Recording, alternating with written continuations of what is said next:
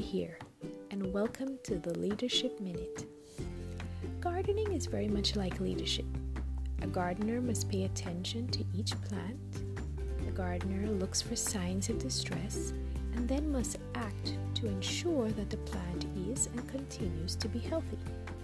As a leader, it is important for you to know those you lead. Be aware of their strengths, be aware of their weaknesses as well. Work with each individual to enhance those strengths and work with each individual to help them manage or mitigate their weaknesses.